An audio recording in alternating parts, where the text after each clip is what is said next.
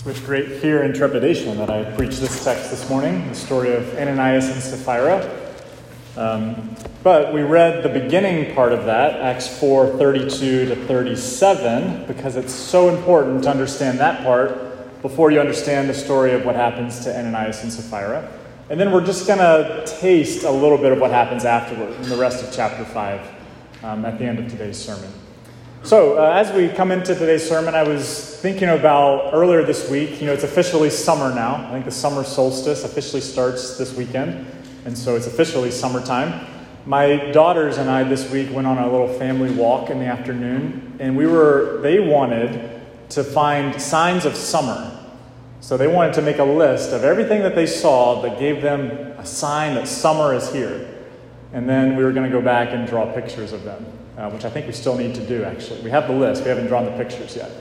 So uh, we went on a walk, and these were the evidences of unmistakable signs of summer that Nora, Clara, and I found on our walk through Salem. I think it was on Tuesday of this week. We found grass, the sun, ants, bees, a white butterfly, bugs, white flowers, birds, shadows, green leaves, yellow flowers, a water fountain, and a spider web. All of which we decided were signs that summer is here. And so uh, we also saw some other things like a stop sign, uh, a scary tree from Halloween, and red leaves. But we had to kind of talk through how those aren't really signs of summer. Those are signs of other, either other seasons or things. But, but the idea is that there are unmistakable things that have shown us that we've made a transition or a change from spring to summer. And we'll probably do something similar in, I don't know, September or October, and then probably another similar thing in November, December, trying to find signs of change, signs of things that are happening. And so it got me thinking about this text as we were reading it this morning um, of what, what, are, what are some of the signs of change of the church? What are some of the things that are clear evidences of going from one thing to the next. And so you see it pretty clearly in these two passages we read this morning that flow together. The reason we know they flow together is because chapter 5, verse 1 starts with the word but. And anytime you see a sentence or a paragraph start with the word but, that means that you should know what came right before that, because what's about to happen is the opposite of what happened just prior. And so these texts flow together um, in a real interesting way. And so, what we're going to be focusing on this morning is just one word, which Donna just nailed it in her reading. And I love how the Holy Spirit does this. The word that just that connects these two passages together, and that is an unmistakable identifier of the church, is the word grace. Chapter 4, verse 33, in my translation, the ESV, it says, And great grace was upon them all. Great grace was upon them all. And so, as we learn in this series about what the church is and how God is on the move through his church, it has to have this element of grace, this transformation that happens to individuals because great grace comes upon them. Comes upon individuals and comes upon an entire body or a church like you and I. And so this morning, we get the, we get the wonderful task to just investigate what grace is and what evidence we see of it in this passage, both the explicit and the implicit, and then to see how it changes us today. So, Philip Yancey wrote a book called What's So Amazing About Grace? And we're going to, just forewarning, we're going to sing the song Amazing Grace to end the service today, because grace is amazing. But he asks the question, he takes a whole book to, to un- unfold it. What is so amazing about grace?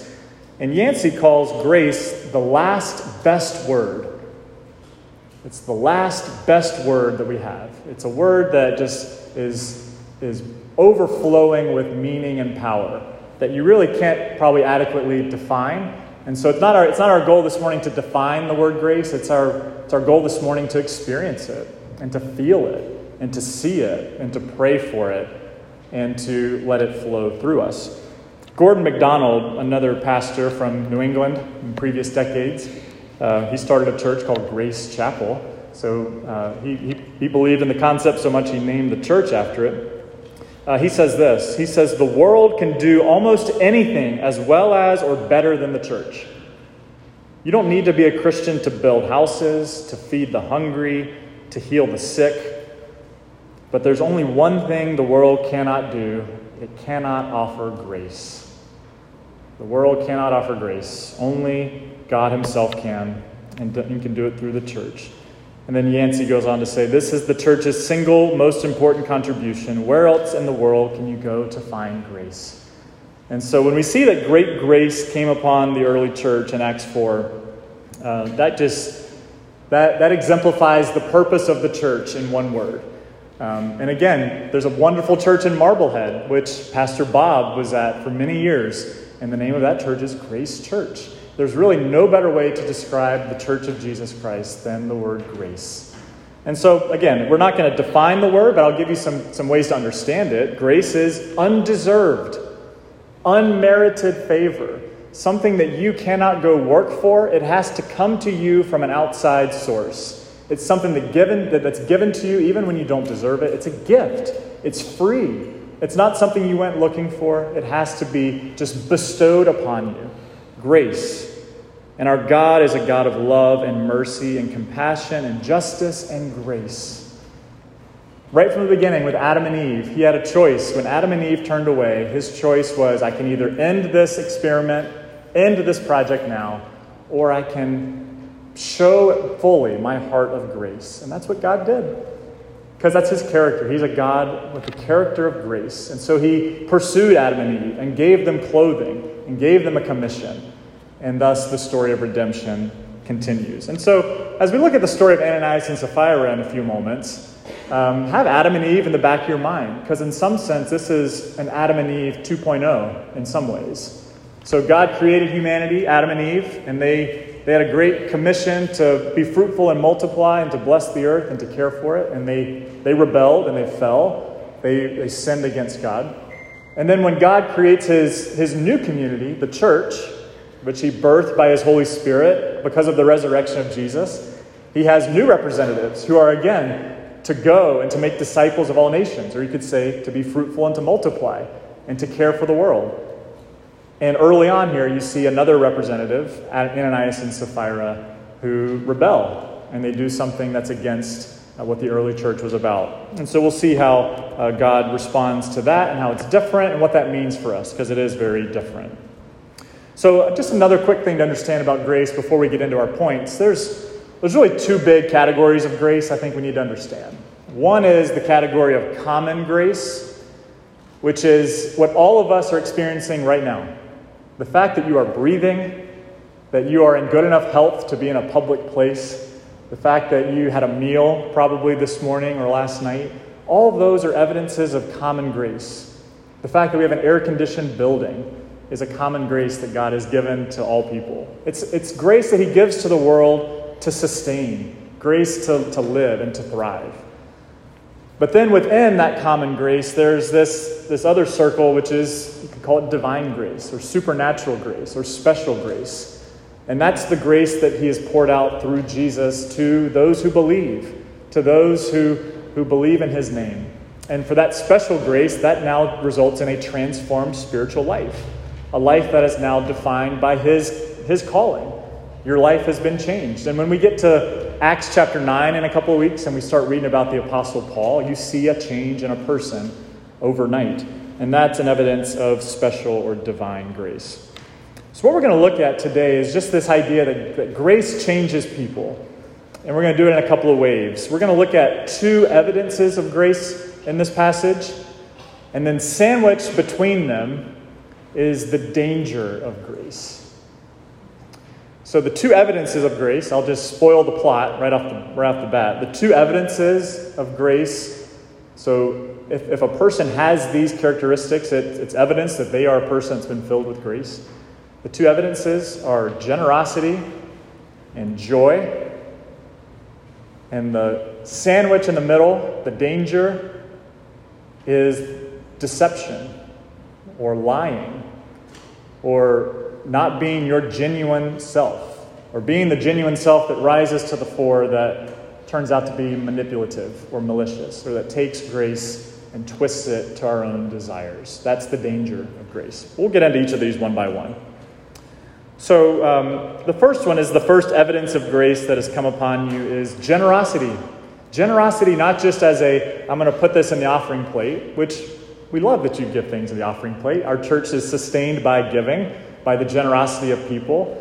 Um, but generosity that's talked about here in these first several verses, you know, verses uh, chapter 4, 32 to 37, it's all about generosity as a lifestyle.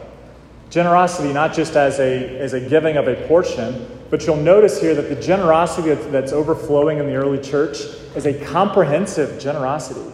It's a, we had all things in common, and everything that belonged to one person was also belonging to the whole group.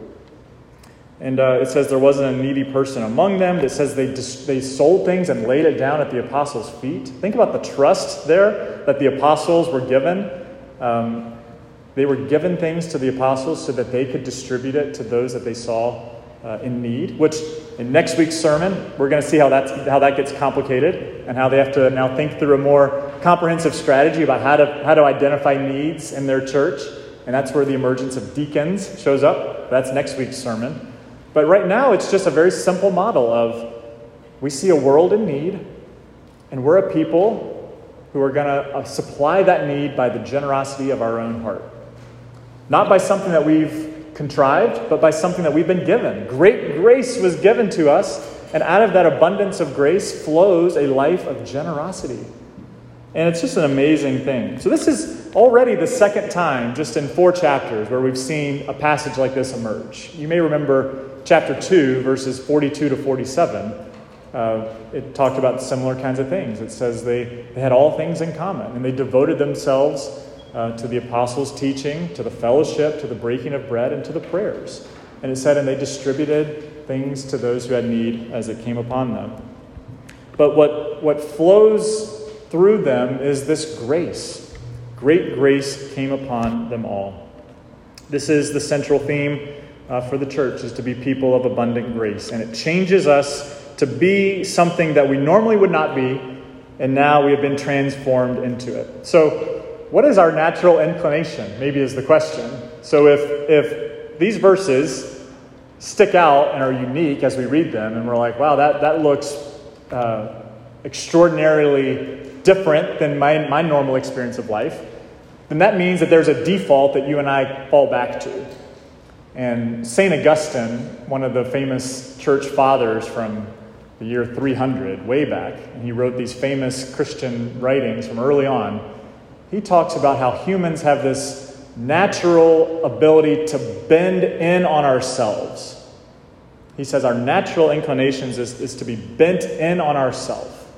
That's what, that's what sin does. That's what uh, being a broken human does, is we naturally, our default mode is to care for our own needs, is to be generous for ourselves. I had five Oreos left in the cookie jar this week, and I was hungry, and guess who ate every single one of those last Oreos? I did. And guess who pointed me out last night? Nora did. She's pointing at me. Who ate all the Oreos? The guy that was bent in on himself and took the needs on my own ate the Oreos.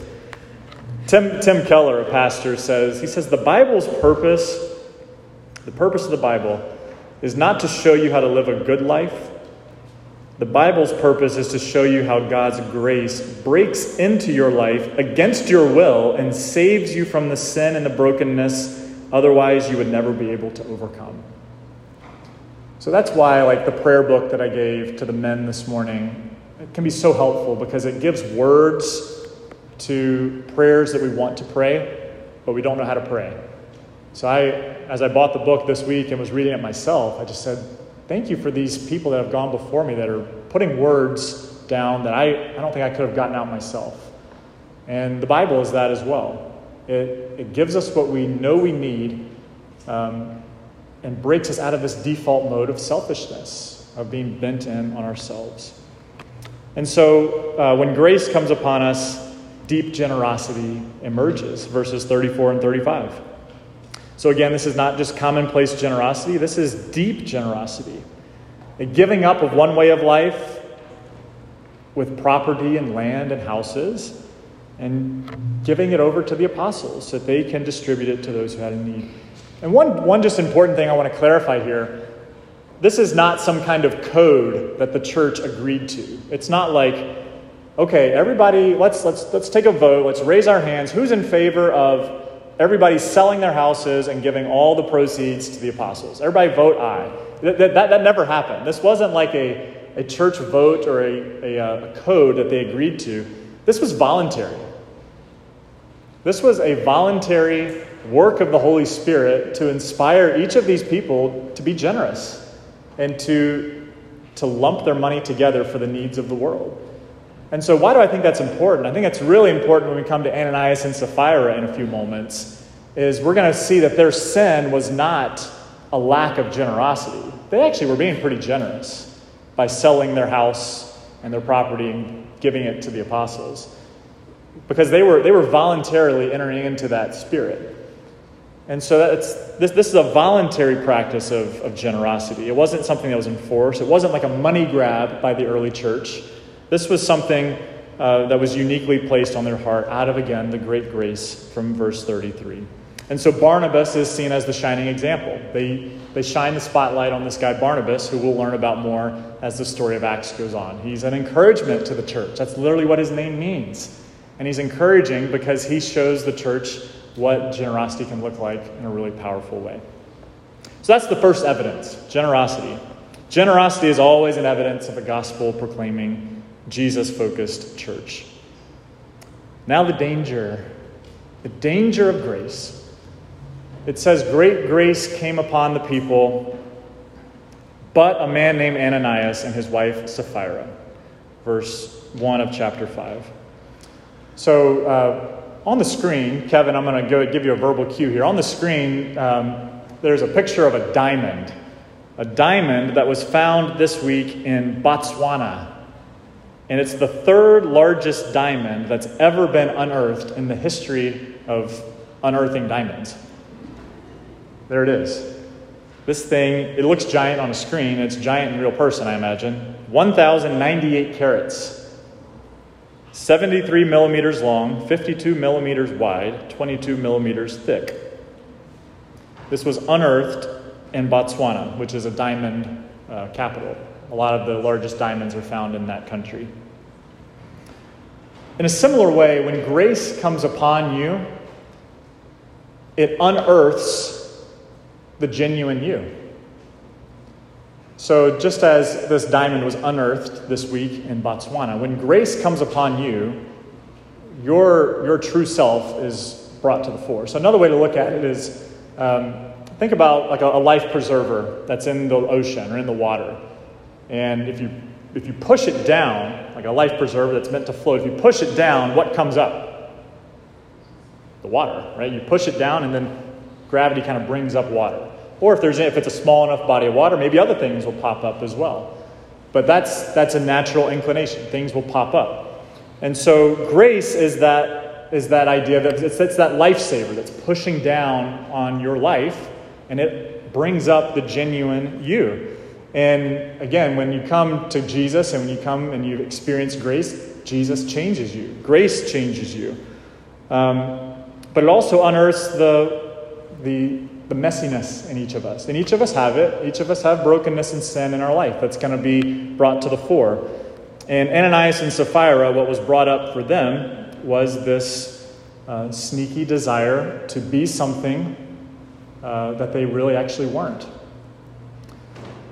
So the sin that they had, first of all, was you could say it was greed in one way. They sold a, piece, a, portion, a portion of their property. They were generous to sell it and to give the proceeds to the apostles. But they, it says they kept back a portion for themselves, verse 2, which you could say is a skimming off the top or a putting aside in a dishonest or sneaky way. They, they kind of skimmed off the top and said, We'll be generous with this, but we we are going to save some for ourselves as well. So again, their problem was not that they weren't generous, they were extremely generous. The problem was that they, they seemed to imply by Peter's response that, that they were being abundantly generous and they were trying to show their generosity without actually being that in their genuine self. Their heart did not match the act, you could say.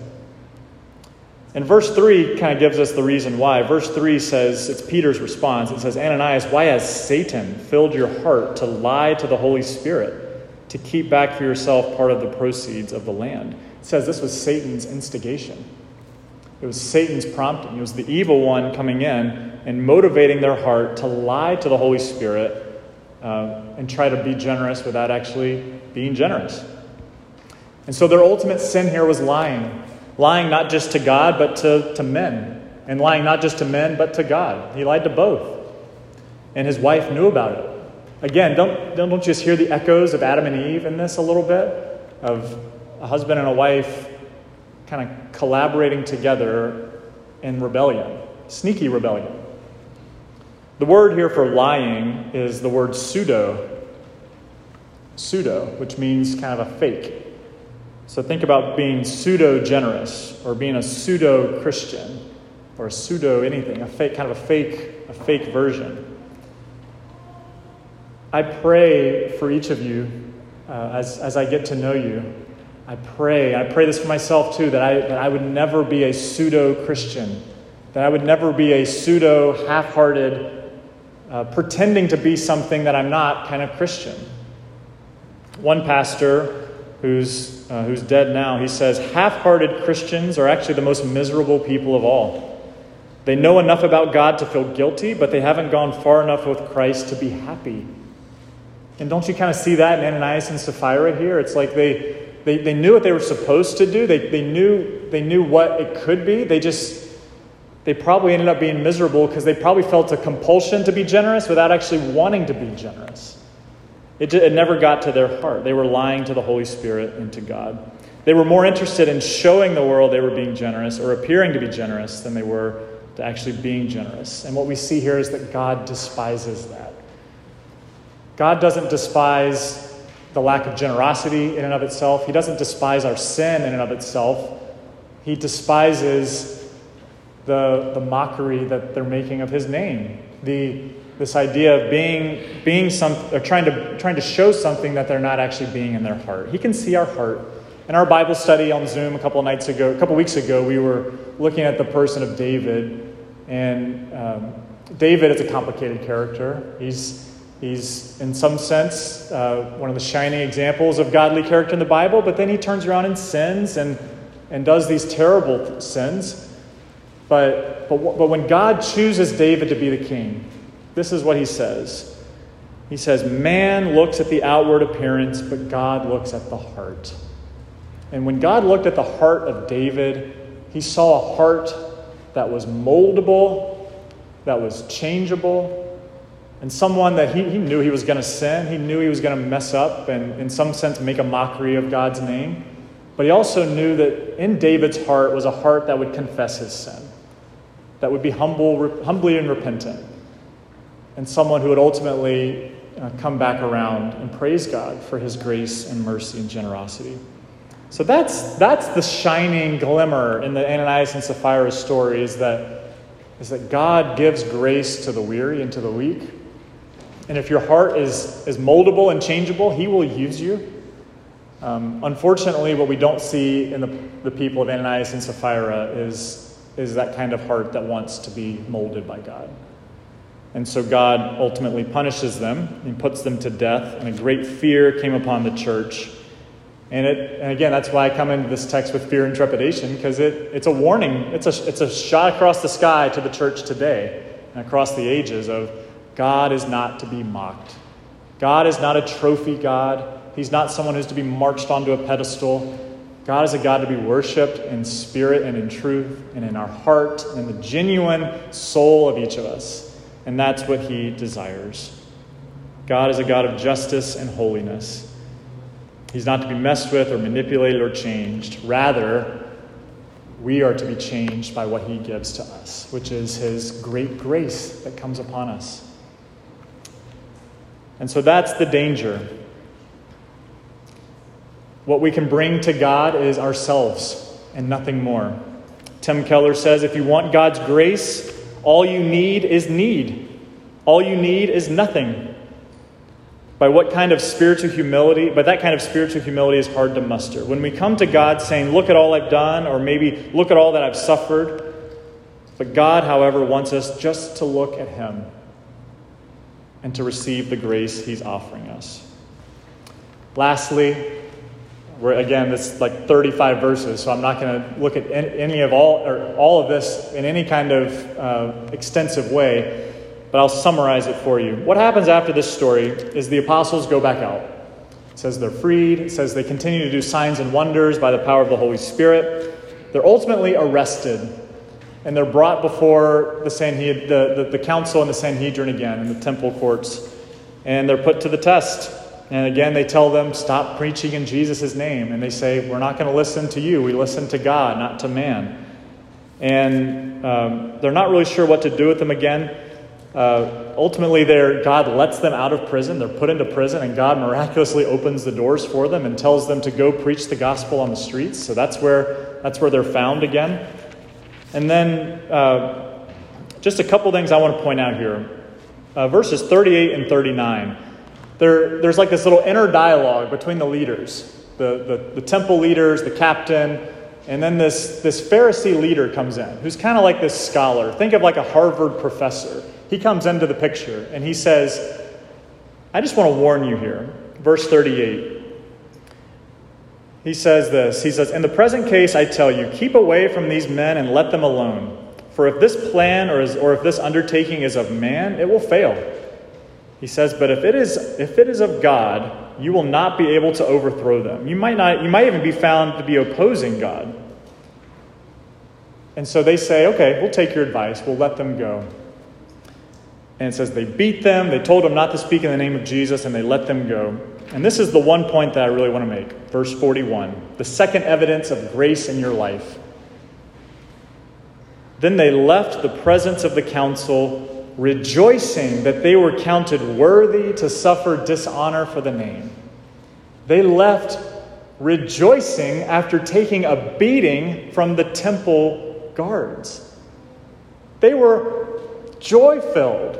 They were happy. They had this, this sense of, of unmistakable, unplaceable joy that was found in the grace that they had received, so that even when suffering came, they said, We're counted worthy and we're going to rejoice because of that.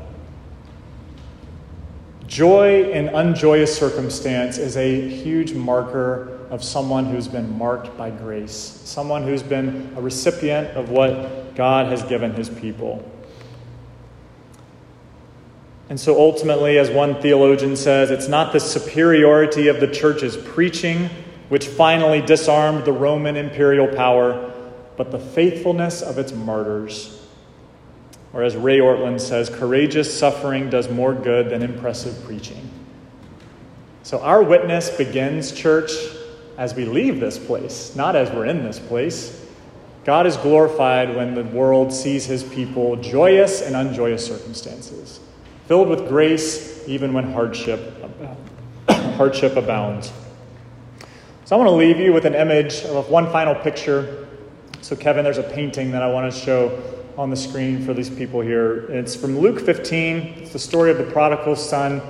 Uh, it's a famous painting by Rembrandt in 1661. Maybe you've seen this painting. It's, uh, as one art historian says, he says, this is a picture which those who have seen the original in St. Petersburg, Russia, may be forgiven for claiming as the greatest picture ever painted. And I think the reason when people look at it and they can claim that it may be the greatest picture ever painted is it taps into the, the longing that each of us have deep in our soul for a true father so the man kneeling is the prodigal son who ran away from his father, made a mess of his life, and when he came back home to his dad, his dad ran and was rejoicing, arms wide open, receiving his son back with gladness. Get the banquet ready. Put the fattened calf on the grill. Let's have a party, for my son has returned. That is the grace that the God, that God our Father the true Father for each of us gives to our people, to his people, to each of us.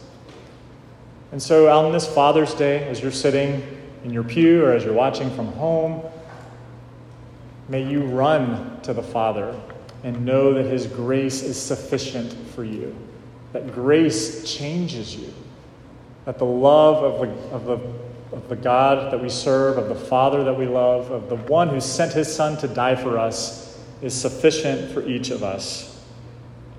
A Japanese theologian said this. He, he pictured when he comes to heaven, Jesus saying this to us. Jesus saying, You've had a difficult journey. You must be tired and dirty. Let me wash your feet, for the banquet is ready. So, as we sing Amazing Grace to finish today's service, my prayer is that you'll have a quiet moment of just you and the Father, just the two of you, where you can be reminded or see maybe for the first time, even today, the abundant grace of Jesus, which is given for you. Amazing grace that changes you, changes the church, changes the world, and that defines what our purpose is in life. Let me pray for us as we prepare to sing. Our Father in heaven, you are the giver of grace, the only one who can give us what we need and what we don't deserve. May we never come to you presumptuously, assuming that we can be something before you or earn something before you by some kind of manipulated work to try to earn your favor. Rather, may we come broken with our sin, just as the prodigal son did just as Barnabas did, just as so many of the early church did. May we come freely out of who we are and say, Lord, this is me. Change me, mold me, make me into the fullest version of me that you, you desire. May the grace of Jesus fill us, may it come upon us and turn us into joy filled, generous people. We ask all this in Jesus' name, our Savior. Amen.